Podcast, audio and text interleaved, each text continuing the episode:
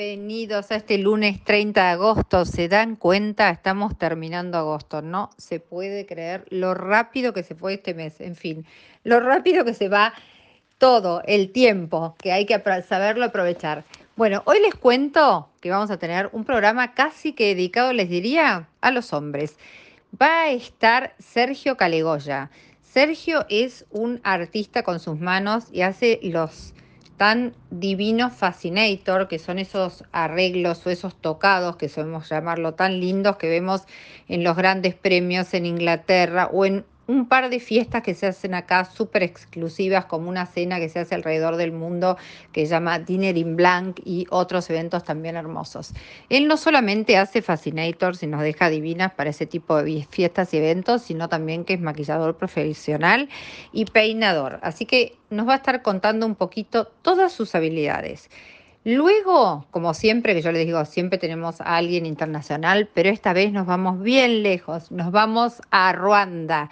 Y en Ruanda nos encontramos con Rodolfo Zapata, llamado Rolo, que él es un entrenador argentino, pero que hace ya algún tiempo que trabaja afuera, fue también un ex jugador de fútbol y él nos va a contar todos estos trayectos que viene haciendo, habiendo vivido en Nueva York, habiendo entrenado gente allí, habiendo tenido un equipo de fútbol, tiene también su escuela acá en Bellavista, está con su bellísima esposa Alejandra, que es amiga mía también. Así que nos van a contar cómo es esto de vivir en estos países tan diferentes a los nuestros y tan lejanos y haber sido un exitoso director técnico y lo sigue siendo. Así que Rolo nos va a estar contando muchísimo de Ruanda, la forma de vida y los distintos países por los que él estuvo.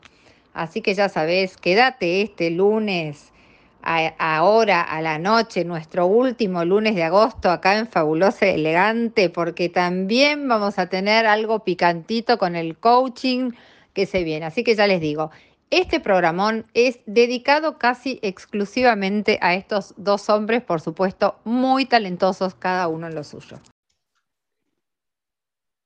Bueno, buenas noches y bienvenido Sergio Calegoya a Fabulosa Elegante en RSC Radio. ¿Cómo estás, Sergio?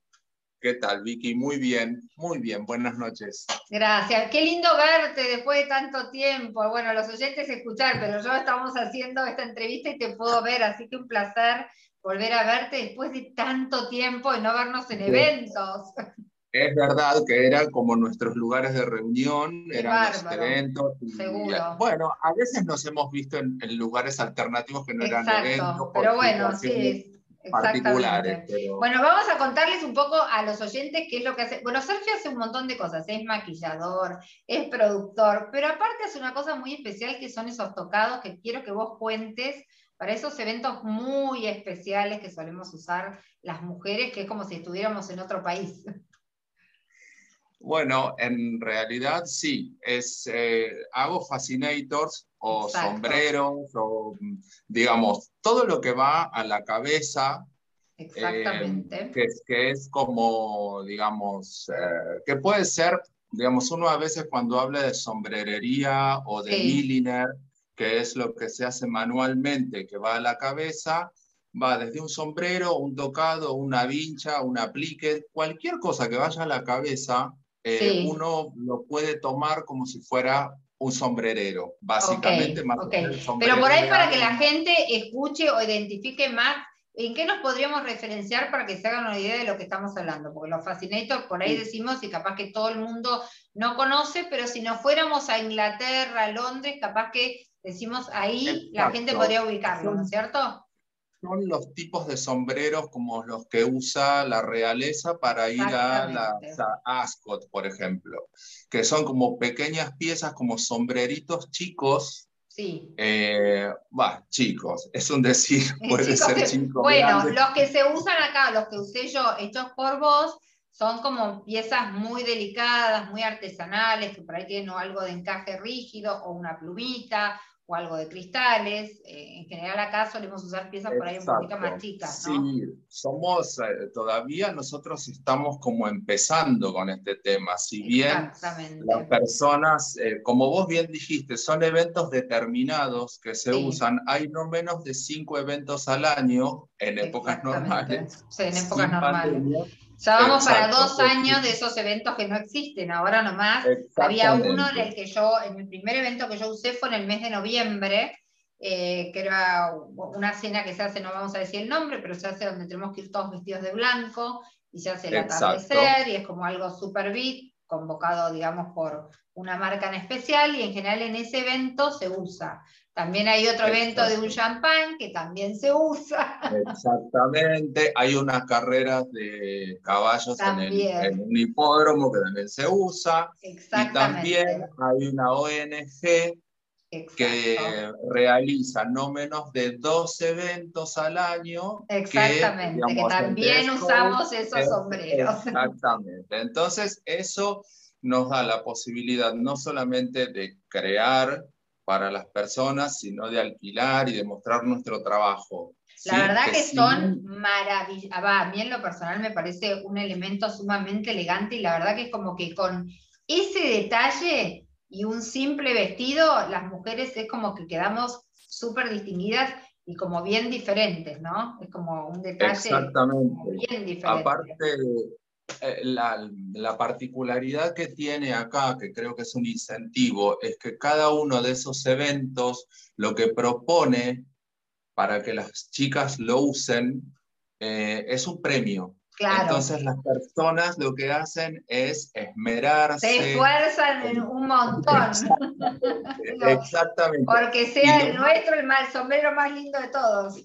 Exacto. Y aparte también es muy divertido porque muchas de las chicas que van se hacen su propio trabajo, claro. reciclando algo que tienen o buscando información en internet. Y eso también es súper valioso. Claro. Porque, digamos, por ejemplo, no sé, mi mamá, que ya no vive, pero digamos, de jovencita, hoy tendría más o menos 90 años. Claro. Y ella de joven o compraba. Bueno, a ver, mi abuela, yo me acuerdo que, Sergio, mirá lo que te voy a decir. Mi abuela, que era de origen francés, Vos sabés que ella usaba todo el tiempo esos sombreritos y para ir a comprar pan se ponía sus guantes, su estola de bisón y salía con esos sombreritos todos los días, como algo habitual. Para nosotros hoy es un elemento súper de lujo, pero antes era muy común. Era muy común. De hecho, por ejemplo, una de las cosas que me llamaban la atención era, yo le preguntaba a mi mamá o a mi abuela cómo viajaban en tranvía. claro. Viajábamos en tranvía y con, con, una ropa maravillosa que hoy no lo podrías que no lo entender. No, es imposible, ¿no? Aparte que llevaban sus guantes, y por ejemplo, o el Fascinator, el sombrerito que llevaban, que yo me acuerdo que había algunos como redonditos con red adelante, con tules, y además hacían juego en general con los guantes y con algún detalle del traje que, que llevaban y con algún, no sé, con algo de piel que ahora, bueno, no se puede decir, pero en ese momento se usaban las estolas hasta con la carita del zorro o del buzón, que era impresionante. Yo me acuerdo de mi abuela. Eh, y sí, y te digo una de las cosas, hoy por hoy, todo este tipo de trabajos que, que las chicas utilizan o que las señoras utilizan, se utilizan en momentos muy puntuales y en general el común denominador de las mujeres no lo utiliza. Claro. Pero mi vieja trabajaba en la fábrica alpargatas. Claro. Digamos, no era sí, una. Sí, no, no, no, por. Una, sí, sí, sí, una persona de clase trabajadora, digamos. Común. Exactamente, y sin embargo, ella, como sus hermanas, su madre, todas, era, porque era normal como protocolarmente. Bueno, a ver, Sergio, también el, hombre, acordate que usaba el, el bombín y demás, era, era, algo que era obligatorio usarlo en una determinada época. Se usaba sí, sí o sí, o sea, no había manera que el hombre no lo usara por ejemplo, esto lo he visto yo, ir a misa y, las mujeres usaban mantilla. Claro, sí, también. No, no porque estaba prohibido, tenés razón, eso yo me olvidé, pero era otro detalle. Era otro detalle que existía en las mujeres, la verdad que usaban una cantidad de cosas impresionantes. Acá en Argentina se perdió, pero por ejemplo, si vos vas a España, por ejemplo, no, no Inglaterra, que es como más clásico ese tema, pero vas a España y en cualquier lugar, no solamente en Madrid o en Sevilla, en cualquier localidad, vas a una boda, sea de día, y todas tienen la, en la cabeza un tocado. Eso es verdad, que se usa un montón. Es así, claro. Y, no, y queda, la verdad que queda súper lindo, es súper femenino. Exactamente, súper elegante y, y, la verdad es muy es como increíble que de a poquito nos vayamos acostumbrando a ver. ¿No? Y es verdad. Eh, en Argentina, ¿por qué crees que somos por ahí más reacias a usar ese tipo de, de tocados o de sombreros. ¿Por qué será? Porque a mí me encanta lo personal. Vos verás que en mi Instagram yo uso sombreros de todas clases. siempre. me gusta mucho. gorros y, de todo, a mí me encanta. Siempre estás tocada, se diría. Yo estoy con, la cabeza vestida siempre. Es verdad, con la cabeza vestida. En realidad, eh, yo creo que se fue perdiendo, digamos, hay una cuestión que históricamente sucedió, que es con el cambio de los peinados en los años 70, se fue perdiendo, pues ya no tenías cómo ponerte el sombrero. Ah, ok, claro. Por, ahí que antes se usaba el, peso más, el pelo más recogido y por eso por ahí era más, más común. Recogido, más batido, eh, digamos, acordate, por ejemplo, en los 60, 70. Sí, obvio, el look era impresionante. también se usaban las pelucas Claro, los postizos. Como, un adorno, no, no era, digamos, es como que pasó a, tener otro volumen el peinado, entonces ya no admitía sombrero. Claro, ya no admitía el sombrero, tenés razón. Por ahí la relevancia ahí estaba en el peinado, no, no en el tocado. Claro. Sí, bueno, son modas, ¿no?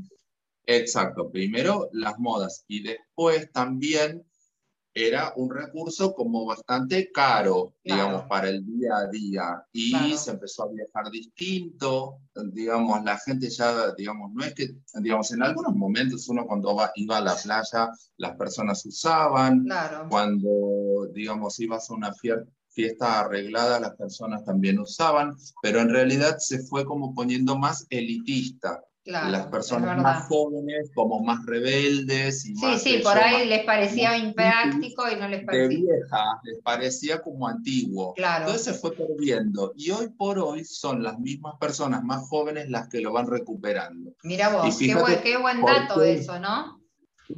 Fíjate lo que te digo, antes, eh, por ejemplo, cualquier película de Hollywood te daba como la posibilidad de recrear un look para ponértelo, porque en realidad cualquier vestido era, no sé, el new look de Dior, que era sí, muy chica, faldas anchas, qué sé yo, y algún tocado, algún sombrero.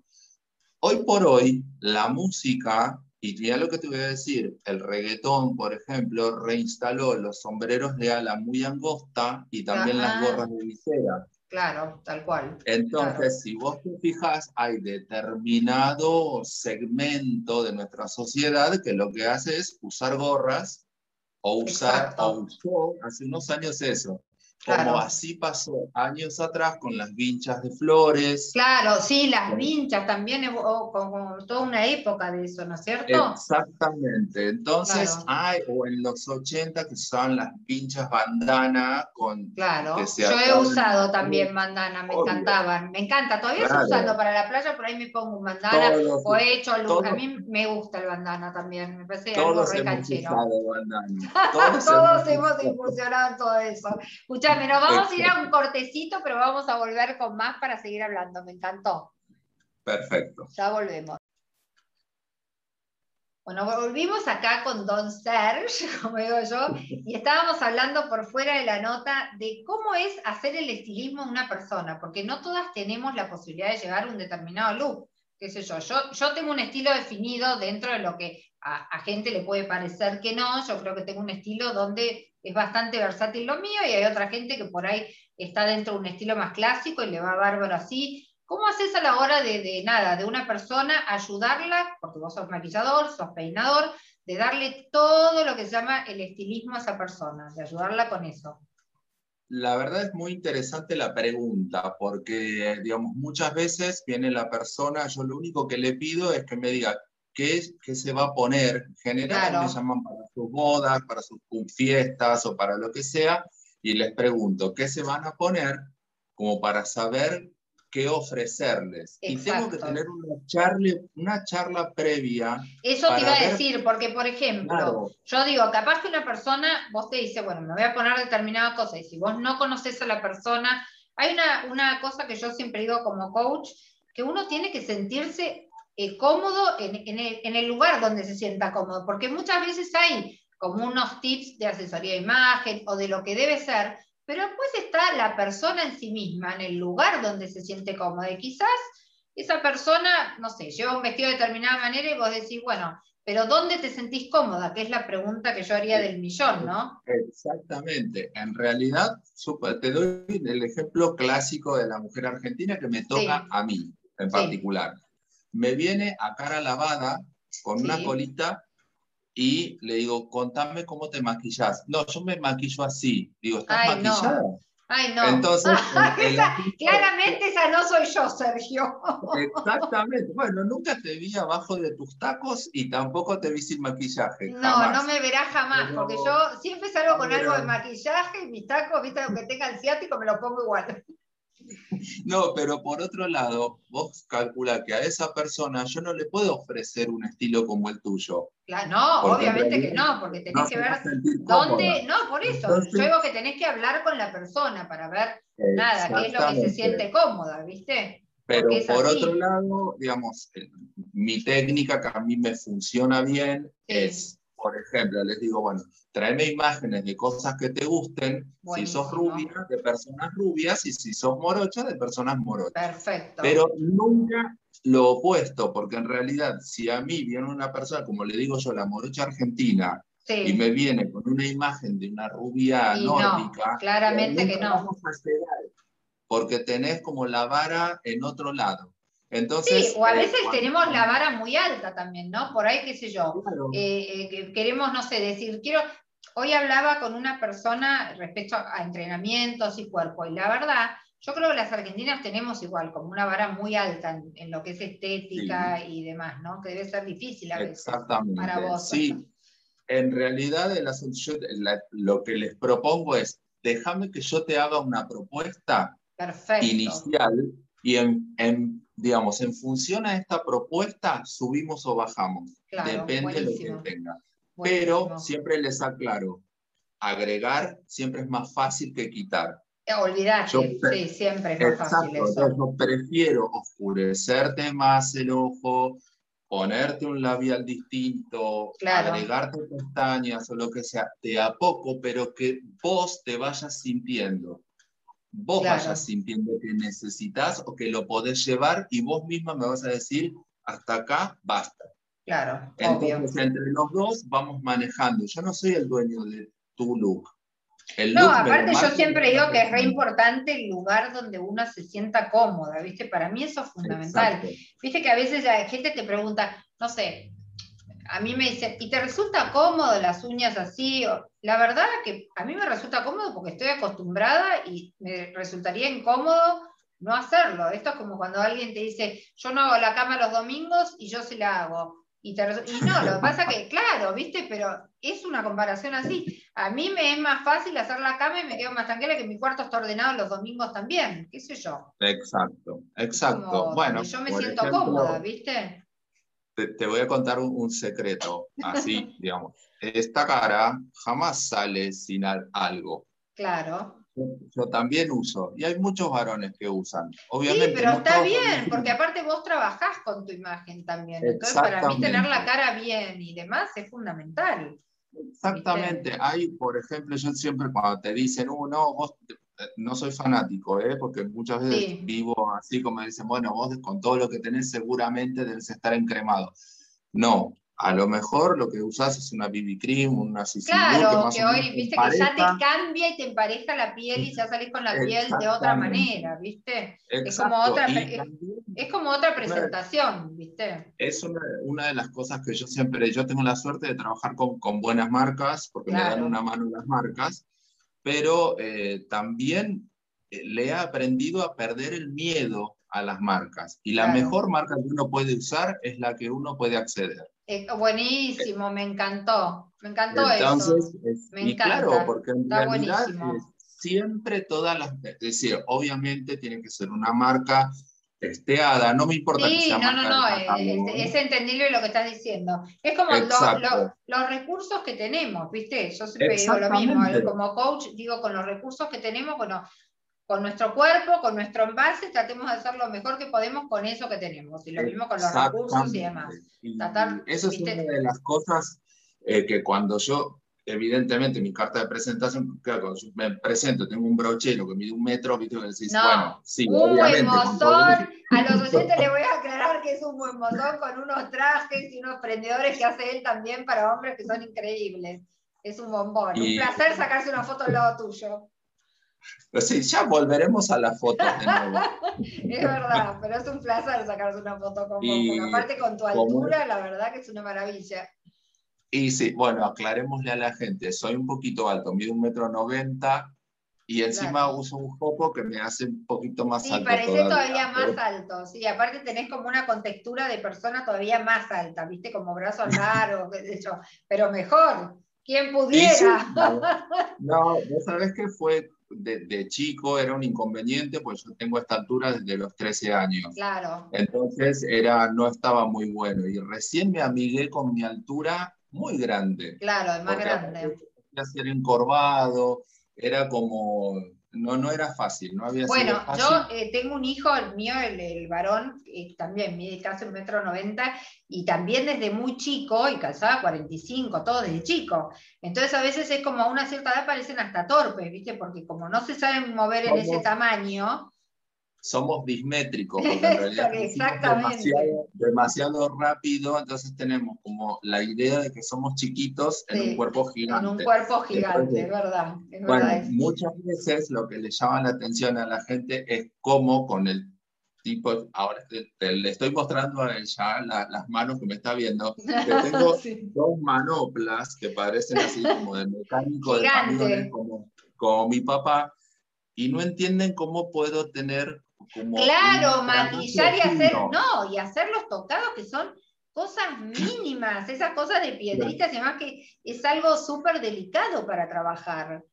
Pero bueno, y no sé, sale así directamente. Es la habilidad. Es la habilidad. Es la habilidad. Y en realidad te tengo que decir, no es una habilidad que es si bien es aprendida, es aprendida desde muy chico. Entonces, para mí es muy natural trabajar con las manos. Bueno, una virtuosidad, esa habilidad y, una, parte de tu virtud, un talento, ¿viste? Que todos tenemos un talento. Obvio, yo de la verdad una de las cosas que sí me gustaría como agradecer, no solamente a mi familia, sino al universo, me tocó caer en una familia donde todos hacían todo. Mi papá era mecánico de camiones y mi mamá, como te conté, había sido, eh, digamos, trabajadora de una fábrica, pero después tejía máquina a mano, cosía, hacía ropa, cocinaba, qué sé yo. Todo. Y yo empecé a hacer, para que te des una idea, cuando mi hermana se casó, yo tenía 14 años y yo la peiné para su boda. Ah, mirá. Entonces, eh, y yo ya venía trabajando de eso como un juego. Y en mi casa nunca hubo cosas, digamos, paralelamente a eso yo estaba haciendo, no sé, en el taller de mi papá, haciendo un bastón con un torno. Entonces, digamos, esa, nunca hubo nada que fuera tabú. Entonces mi papá me podía ver en el torno súper contento o manejando un camión. Sí, qué lindo, eso, eso que contás está buenísimo, ¿no? Que es la adaptación, como yo digo, a todo lo que uno tiene y aprender a manejar todo. Y de eso hacer tu sistema, de, eso hacer tu, medio de vida. Exacto, pero bueno, Más, digamos, una de las cosas que, sí me pasaron era que, digamos, yo estudié, digamos, la carrera que yo estudié fue arquitectura, porque en realidad englobaba más o menos lo que yo sabía o creía que podía hacer. Era diseñar y realizar. Y hacer cosas, claro, sí, sí, sí, llevar a cabo para cabo cosas que me imaginaba. En realidad, eh, terminé toda la cursada, me quedan un par, cuatro, en realidad cuatro Ay, mirá, deberías terminarlo porque es una pena para tener el título. bueno, pero nada. En momento. Eh, no lo sé, yo estoy muy feliz de haber cursado toda esa carrera que me formó y me dejó, me convirtió en esto. Claro. Y la verdad eh, fue genial porque lo que hizo fue ordenarme los patos, digamos. ¿viste? Bueno, ves, ese, ese mensaje está bueno. Yo siempre digo que estudiar, que mucha gente, yo ahora estudié de grande ¿no? una segunda carrera que fue, bueno, coach ontológico, después neurociencias, y mucha gente me preguntaba, ¿para qué estudias? Y yo digo, porque la verdad que es una... Primero porque te enseña a pensar de una manera tan diferente. Cuando uno estudia es como que tu cabeza funciona neuronalmente para un montón de cosas que en otro momento no las usás. Entonces, bueno, está buenísimo porque, bueno, aprendés y el saber no ocupa espacio y a la vez te enseña a pensar en otras cosas, ¿viste? Y te ordena. te, ordena mucho, sí, sí, todo, te ordena. Dar exámenes, estudiar, bueno, tiene todo un sistema que, que, te ordena. Esos tres años me sirvió de nuevo para, bueno, para un montón de cosas y también, como decís, para estar hoy haciendo lo que más me gusta, que está buenísimo.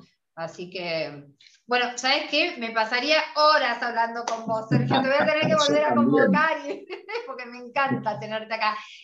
Feliz de haberte tenido acá en la radio. Déjanos dónde la gente te puede encontrar y demás, y puede ver tus cosas, tu Instagram y demás. Eh, en realidad yo lo que hago es, subir cosas a mi Instagram, eh, que es como mi medio de contacto. La verdad es eso. Eh, Nombralo así. Sergio, Sergio Calegoya, lo encuentran como Sergio Calegoya. Yo soy así, al pan pan y al vino vino. no tengo ni nombre artístico ni nada. Ese soy yo y ahí van a encontrar, no sé, a mí con mi gato y con mi perro y los trabajos que hago. Entonces es como que está, digamos, es, es así. Tampoco, es bien sencillo. Y van a ver todo lo que haces. sencillo, eh, digamos, no, no soy otro más que este que hasta hace un rato no me podía conectar con el teléfono porque soy muy Bueno, todo, todo, se aprende, no hay problema, todo se aprende. Bueno, Sergio, mil gracias por haber estado fabuloso y elegante en RSS Radio y obviamente te vamos a volver a tener porque hay muchísimo material para hablar con vos. Un día vamos a hablar específicamente de maquillaje y peinado y demás, que está buenísimo también. Gracias, mil gracias, Sergio, por haber estado con nosotros. ¿eh? Muchísimas gracias por convocarme y la verdad feliz de, haber charlado con vos, que hacía mucho que no teníamos así una charla. Es verdad, nos debemos igual un encuentro. Obviamente, ahora ya se va a poder dentro de Seguramente. un poco más tranquilos. Bárbaro. Muchísimas gracias, Sergio, por haber estado con nosotros. Gracias. ¿eh? Bueno, besos a todos. Gracias, Sergio. Bueno, bienvenido a Fabulosa y Elegante esta noche, Rodolfo Zapata. Qué lindo tenerte acá y desde Ruanda. Bueno, en realidad tengo a los dos, les cuento a los oyentes. Tengo a Rolo, que va a ser el protagonista él por su historia de vida y el fútbol, pero la tengo a Ale también, que ya estuvo con nosotros. Rolo, bienvenido con nosotros. ¿Cómo estás? Hola Vicky, gracias por, por el llamado, gracias por la gentileza. A vos, bueno, hace mucho que tenía ganas de entrevistarte y en parte le vamos a contar a los oyentes que vos sos un entrenador, pero muy especial. Ahora estás en Ruanda y sos un entrenador de fútbol de estos países muy especiales y que nos cuentes un poco cómo se dio todo esto en tu vida. Bueno, fui jugador de fútbol, desde, como todos, desde chico en el colegio, después jugué profesionalmente hasta el año 1997 que me recibí de director técnico. Mira. Y a partir de ahí, a partir de ahí me, empecé mi carrera como entrenador en el exterior, no en Argentina. ¿Nunca elegiste Argentina por algo en particular o siempre te atrajo más, bueno, irte? En Argentina abrí mi escuela de fútbol en el año 1990, que hasta el día de hoy sigue funcionando en Bellavista, en la provincia de Buenos Aires. Pero para dirigir profesionalmente me parecía que en esa época era muy difícil porque no se contrataban jugadores sin un background futbolístico muy importante. Okay. Entonces, aparte, de eso, porque recibí la propuesta para ir a dirigir un seleccionado juvenil en Beverly Hills. Ah, en mira. 1998. Sí. Y no lo dudé, porque iba a trabajar a otra cultura, en otro idioma. Y ahí empezó mi, periplo por... Por, por todos lados del mundo. Y convengamos que siempre, Rolo, los, los sueldos en general eh, son bastante mejores en el exterior que acá en Argentina, ¿no es cierto? Las condiciones y todo, en general son bastante mejores que acá, ¿no? Sí, bueno, los sueldos es en dólares y, y, la calidad de vida también, porque generalmente eh, a, los, a los entrenadores y a los jugadores en el exterior se nos quiere mucho y se nos respeta. Claro, por eso te decía que es un poco, bueno, yo no sé tanto de fútbol, pero creo que desde la hinchada al recibimiento que te hacen en el país y demás, siempre es como un placer. Yo veo por cómo has llegado a los países donde estuviste, por lo que hablé con Alejandra, tu mujer en su momento y demás, es como mucho más agradable la vida en esos lugares, ¿no? Sí, bueno, fue como atracando de puerto en puerto, porque de ahí pasé a Nueva York, viví, viví casi 10 años en Manhattan. también trabajando con, con, fútbol juvenil, hasta que después empezó mi, mi periplo por, por, por África en el 2010. Qué cosa rara, yo digo, porque pasar la verdad que es de Beverly Hills a New York y empezar, digamos, por todos estos países, que uno tiene una creencia arraigada de que son países que por ahí no tenés nada o son países hostiles. Y la verdad que por ahí a través de lo que ha contado Ale, o bueno, yo algunas veces que he viajado a este tipo de países y vos trabajando ahí, la verdad que es distinto, tenemos como una creencia acerca de que estos países no son como para vivir realmente por ahí después no es así, ¿no es cierto? Sí, fue un cambio, al principio fue un poco brusco, yo estaba dirigiendo en ese momento el Colegio de las Naciones Unidas, eh, que es, eh, que es un, equipo del, que participa de los torneos colegiales en, Manhattan. Ah, mira. Y de ahí pasar a la ciudad de Lagos en Nigeria, al principio fue un cambio brusco.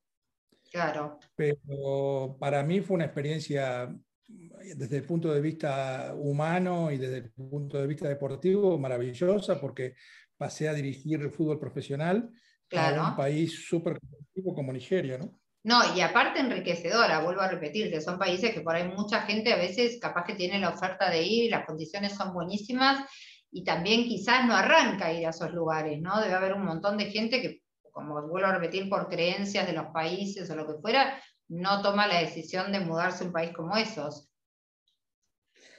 Sí, los argentinos quizá tenemos un, punto de vista diferente acerca de los países africanos, pero es como, como todos los países, tienen sus, cosas lindas y también, obviamente, África es un continente convulsivo. Exacto. También, es también es desigual, porque a veces encontrás mucha riqueza o hoteles cinco estrellas y también encontrás una extrema pobreza. Claro. Pero el, fútbol nos une, nos une. Eso te iba a decir, que en ese tipo de países, primero que el recibimiento que hacen a la gente como vos, como un director técnico y demás, es sumamente, la verdad que es sumamente agradable y creo que a través del deporte en esos países, obviamente se logra como una unión, ¿no? A través de algo que, bueno, es en común para todos. Sí, sí, los, hinchas, al igual que en Argentina, exigen ganar, quieren ganar, son fanáticos caminan por las calles con las camisetas de los ah. equipos, eh, les encanta el fútbol y bueno, y nosotros nos sentimos bien porque la gente nos hace sentir ese cariño en las calles. claro, que, eso debe ser lindísimo, estar en un país donde vos, si bien sos una persona de otro lugar del mundo, que te, que te quieran, que te aprecien, mismo a Ale, a tu mujer, que ha podido desarrollar, bueno, cosas ahí también a, nivel personal y también le ha ido bien por ese lado, la verdad que es un placer, bueno, poder encontrar ese tipo de actividades. Sí, porque, porque nos desarrollamos desde el punto de vista humano también. Buenísimo.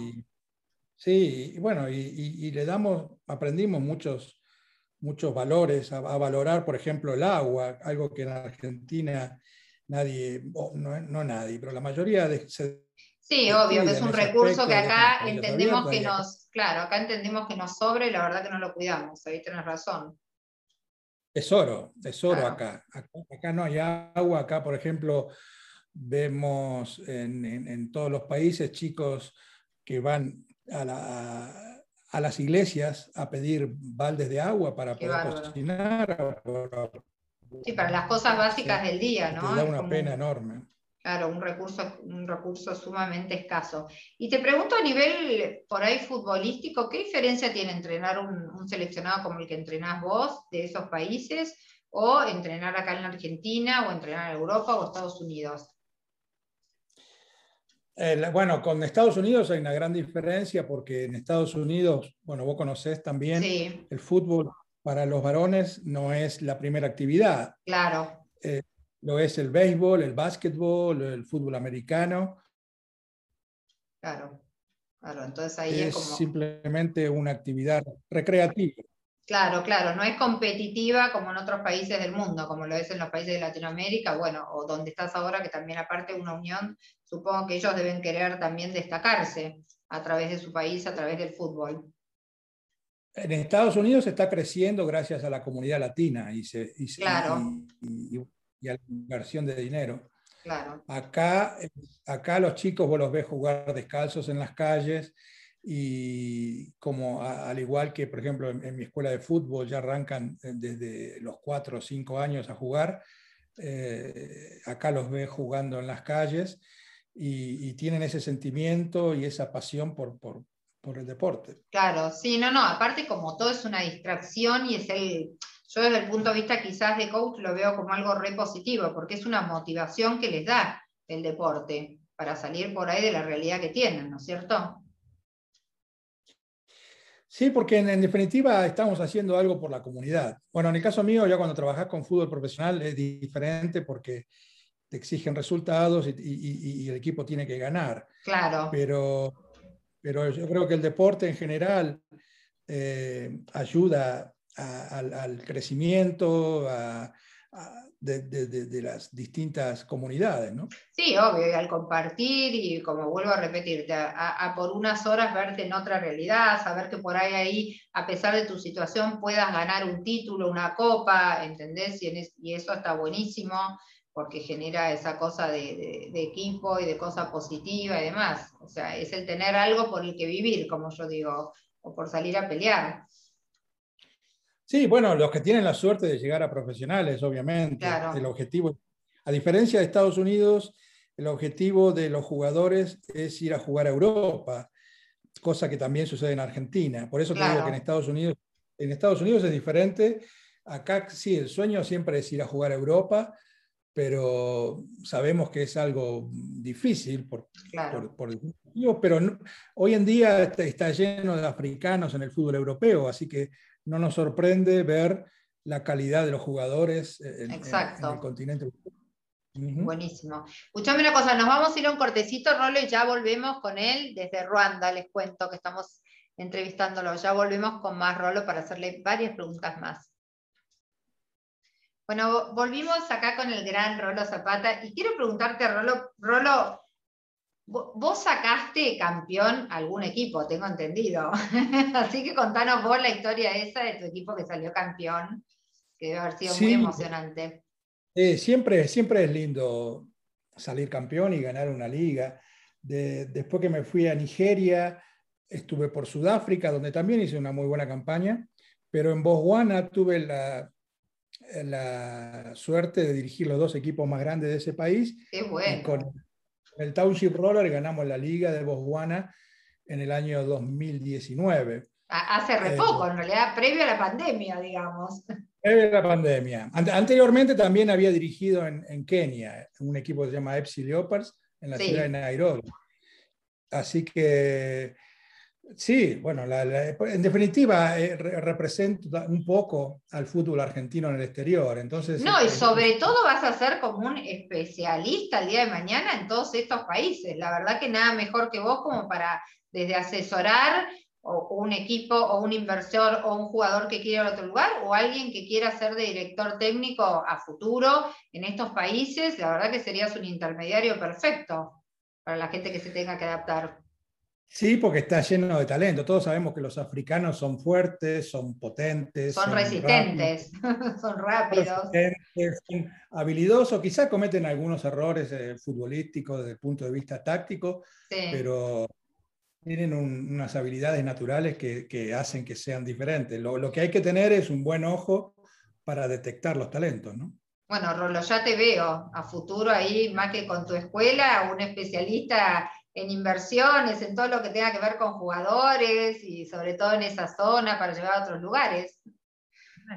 Los países, bueno, ah, tuve la suerte de dirigir, como te digo, en, países que están en crecimiento, como Nigeria, como Botswana, Sudáfrica, Kenia, ahora en Ruanda. Eh, de repente, por ejemplo, eh, eh Ruanda. I mean, visitruanda.com es el sponsor del Paris, del Paris Saint Germain, que es el equipo donde... Donde, donde está, Messi. bueno, y tanta gente, ¿no? Messi y tantos más que son todos jugadores buenísimos. Y ahí ves el, como los equipos europeos también eh, vienen a, Europa a, buscar talentos, pero bueno, yo después de tantos años eh, ya tengo un conocimiento de lo que es el fútbol africano en general. Recontra, ya son muchos años que vos has pasado por todos esos lugares, lo cual tiene un valor enorme agregado para vos, para el día de mañana, por un montón de cosas que quieras hacer. Sí, llevo 10, bueno, estuve 10 años en Estados Unidos y 10 años en el continente africano. Claro. Entonces conozco perfectamente ambas culturas y, ahora, bueno, se terminó el contrato y estoy viendo cuál es el próximo destino, ¿no? Ay, ¿a dónde te irás? Le pregunto ahí a Ale, que está al lado tuyo, les cuento a los oyentes, que es su fiel compañera, no se separan, hace años van para todos lados juntos. Recién estábamos hablando ahí, hola Ale, ¿cómo estás? Hola, hola, hola, hola. Contamos a los oyentes que estábamos hablando ahí un poquito fuera de la grabación, que están todo el día juntos. ¿Cómo es para un entrenador estar todo el día con su mujer? Porque entrenan, pasean, todo el día. Bueno, el entrenador se va a la mañana a a las prácticas con los jugadores, pero después a las dos horas vuelve. Y está, a las dos horas está casa. Claro, está en la casa dando vueltas o cocinar algo, o ir a comprar, o pasear, o safari, o nos entretenemos. Nos Pero entretenemos. es toda una aventura, la verdad que. Y nos gusta mucho entrenar, eh, hacer gimnasia, y eso lleva parte del día por el todo acá es salir a caminar ya es un paseo. Claro, es divino, sí, los lugares que subís ahí de tu Instagram y en historias, la verdad que es súper interesante todo. Siempre descubrimos lugares diferentes y bueno, y así se pasa el día y, al día siguiente lo mismo. Claro. Bueno, pero nada, yo digo que lo importante en el caso de ambos, ¿no? De él como entrenador, la verdad, llevar una mujer que se banque todos estos años de tantos cambios de lugares y que sea su compañera. Yo voy a todos los partidos, a todos, no falté a ninguno. Salvo algunos viajes y la verdad que este, mm, me, me, pone nerviosísima, tengo mis cábalas, todo, pero ya voy a dejar de ir porque me, me estresa, me, como cada vez entiendo más el fútbol, aprendí muchísimo en todos estos años de fútbol. Qué bueno. Y, bueno, y, entonces es como que espero el sábado o el día del partido o el domingo más que él, porque entre que me luqueo. Ah, ah, sí, hay que decir que improvisada no vas a la cancha. Vos. Yo voy improvisada, ¿viste? bueno, me hago, el Disney, ¿viste? Me, pongo algo divertido o una remera del equipo. Y bueno, estoy. Bueno, pero está bueno. Bueno, sos su, su, su mejor hincha, sos. Sí, sí, sí. Todos me miran, todos por a veces grito, pero ahora me voy a contener un poco más y, voy a cambiar, voy a ir menos, me parece. No sé, preguntarle a Rolo qué opina. Capaz que él quiere que siga yendo, que siga gritando, que te luque, no tiene problema. Sí. Es la, hincha número uno. No, a veces por eso. Le puse este anteojo, este anteojo no me lo pongo más, cosas así, estaba tan loca en un momento, hace unos años, este anteojo me dio mala suerte, no lo pongo más, esto no. A veces me, ponía el nuevo vestido, cosas así. Pero aparte, si, el equipo gana, eh, se cobran premios y ella se cobran los premios de. Ah, sí. Ah, bueno, no, está buenísimo. Eso, eso iba a preguntar. ¿Qué pasa si ella va como cábala para vos y para el equipo? ¿Le ganan algo a cambio? Tiene que haber ahí. Sí, hay, sí, hay premios por partido ganado y hay premios por campeonato ganado. Y, y, se lo lleva. Hasta por empates, la mitad. Yo sufro horrores porque por qué empatamos. es divertido, es divertido. Es cansador. Bueno, pero no, vuelvo a, vuelvo a repetir que entre ustedes la verdad que la química es impresionante, porque no todas las mujeres, para nada, creo que todas las mujeres de entrenadores y demás eh, apoyan así a sus maridos. Algunas hay, algunas muy conocidas que ya sabemos quiénes son. No, bueno, pero estoy hablando de, nada, vos sos como ahí, estás siempre, sos muy compañera. Sí, sí, sí, Nos conocimos en una, en una etapa de la vida donde, bueno, estábamos los dos solteros y, y, bueno, ninguno de los dos teníamos hijos y eso facilitó eh, el poder viajar de un Sí, eh, eh, claramente que ustedes sean ustedes dos solitos y demás te da una libertad y un valor agregado para poderte mover por, por diversos lugares sin tener como, yo digo, no mochila en el mal sentido, pero es más fácil arrancar e ir a, países y demás cuando vos no tenés montado ¿no? toda una familia alrededor. Vivimos prácticamente en una valija, siempre, aparte encima la, la profesión de director técnico, sí, ah, yo en ese caso a mí me fue bastante bien, pero sabemos que si no se dan los resultados, a veces te tenés que ir. Claro. Y, bueno, de hecho, por ejemplo, ahora nos estamos, ya se terminó el contrato y nos estamos a, a, la ciudad de Los Ángeles, donde voy a ir a dar unas clínicas para chicos de soccer a la espera de algún nuevo desafío. Bueno, ¿quién, quién sabe qué les tocará? Por ahí te toca Estados Unidos nuevamente, todavía no sabes, digamos. No sabes qué Vamos a ir, en un principio vamos a ir, voy a ir porque tengo que dar unas clínicas ahí, aprovechar para la familia en Los Ángeles. A ver a tu hermano, tu sobrino, que aclaremos que tenés tu, tu familia, parte de tu familia viviendo ahí, ¿no es cierto? Sí, sí, mi hermano y mis sobrinas. Y, también, bueno, a la espera de, de, algún otro desafío, que quién sabe dónde será. ¿Quién sabe? ¿Quién sabe dónde les toque? Pues lo bueno es que ustedes lo viven bien, se acompañan, que eso es re importante, y están abiertos a la posibilidad de lo que venga, que eso es lo, mejor que te puede pasar, tanto vos como Ale. Sí, porque bueno, es, mi profesión y bueno, estoy dedicado a eso, pero, pero siempre vuelvo a Buenos Aires, siempre vuelvo a visitar a, mi, a mi madre y aparte a visitar a los afectos, Alejandra tiene su hermana en Punta del Este. Exactamente, también, tienen parte de su familia acá también ella. Así que bueno. tenemos a vos también. Así a vos también. Venía a visitar a mí también. Así que chicos, no saben el placer que me da hablar con ustedes, me encanta, la verdad que los adoro, me encanta como pareja. Gracias Rolo por haber estado acá en Fabulosa Elegante en RSS Radio y gracias Ale también. Y déjennos las redes sociales o donde los pueden contactar fabuloses, fabuloses, porque fabulosa, ya me, me pones fabulosas y elegantes. Yo es fabulosa, por ahora no lo cambio y es una frase de Coco Chanel, chicos, así que no, la voy a cambiar. No la tenés que cambiar. No la voy a cambiar. yo soy fabulosa y elegante también. Vos también. Lo eligieron como, en, en, en Botswana lo eligieron como el coach más elegante de, de Botswana. ¿En serio? Que lo luqueaste vos, mi amor. Lo luqueaste vos, que sos una ex modelo. Sí, porque todos los coaches van así vestidos de gimnasio, bueno, salvo algunos, como sabés, Simeone. Sí, bueno. Sí. Pero todos van así en ropa de... Deportiva, claro. claro. Entonces, a ese viste todo así de negro. No, mi, mi, mi, dress code siempre fue black, siempre fue Muy bien, all black, total black. Siempre, Te juro, salió en un diario, salió en un diario. Ah, nos tiene que mandar la foto para verlo.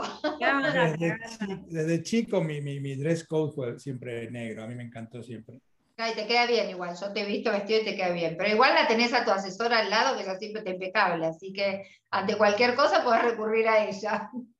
Tengo mi personal shopper. Exactamente. Chicos, gracias por haber estado. Me quedaría hablando ahora, seguramente volvamos a hablar, porque vamos por a, seguirle a Rolo los pasos y a ver qué va haciendo Ale. Así que bueno, gracias por haber estado conmigo acá, me encanta tenerlos y espero que vengan pronto a Buenos Aires. No, gracias a vos, Vicky. Te mandamos un beso grande y un beso para toda tu audiencia. Gracias, chicos, un beso enorme. Un beso, chao. Acá esta semana con viendo, la verdad, como habrán visto todos ustedes, eh, como diferentes cosas que van pasando en la sociedad que tienen mucho que ver con esto que llamamos la doble vara. ¿Y qué hablo la doble vara? Donde decimos que pensamos algo, decimos que aguantamos algo, pero sinceramente decimos que respetamos algo o que andamos por la vida de determinada manera y llegado el momento, la verdad, que no accionamos de esa manera. Y la verdad que la doble vara nos lleva a lo que yo llamo lo que es la hipocresía que hoy está trasladada a los sectores que nos gobiernan, a la gente, porque muchas veces no se preguntaron por qué si estamos en una sociedad que nos decimos tan abiertos de aguantar que alguien sea gordo, que alguien sea de otro color, que alguien eh, se comporte de otra manera y que supuestamente decimos tener tanta tolerancia y tanto respeto hacia las reglas, hacia el otro, hacia lo que el otro piensa, entre nosotras las mujeres, decir que no nos molesta que una mujer sea o, más talentosa o brille más que nosotros y la verdad que lo que se está viendo en acciones en el mundo, en el mundo y en, en círculos tanto sea de la política como entre nosotras, no es lo mismo, se está viendo poca tolerancia, se están viendo agresiones a las personas que piensan diferente políticamente, que piensan diferente para vestirse, que sienten diferente.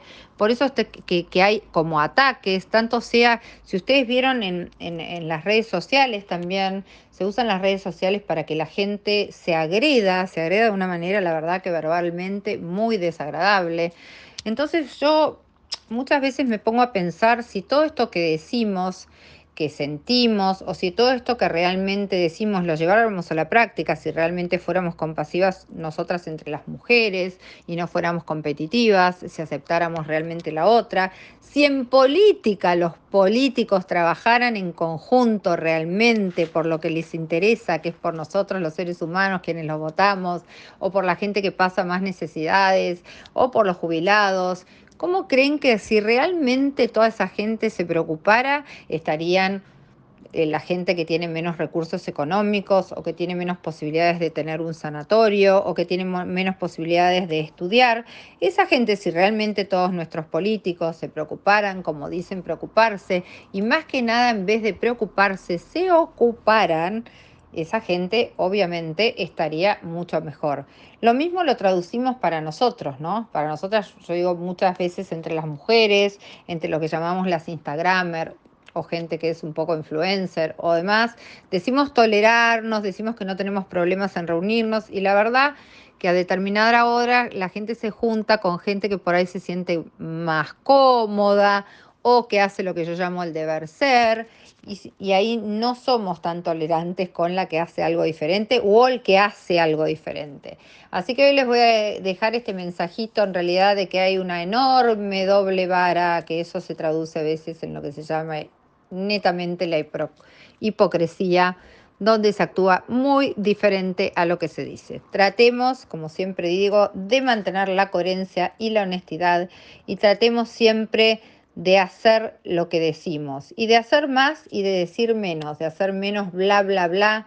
Y por ejemplo, cuando hay un hecho de inseguridad, no creer que me pasó a mí solamente, que eso también lo he visto mucho en redes. Mucha gente cuando tiene un hecho de inseguridad cree que solamente existe la inseguridad si nos tocó a nosotros, y la verdad que la inseguridad existe y hace muchos años, y tampoco de eso se habla, se habla solo cuando nos afecta. Entonces sería tan importante, como yo siempre digo, mantener la coherencia, mantener lo que pensamos, mantener lo que decimos, sostenerlo y también llevarlo a nuestras acciones. Bueno, gracias por estar acá como todos los lunes. Hoy nuestro coaching fue un poquito más largo, así que los dejo para que piensen y si quieren me pueden escribir. Me pueden escribir a mi Instagram en Vicky Álvarez-BA, que ahí también subo muchas cosas de coaching todos los miércoles especialmente. Gracias.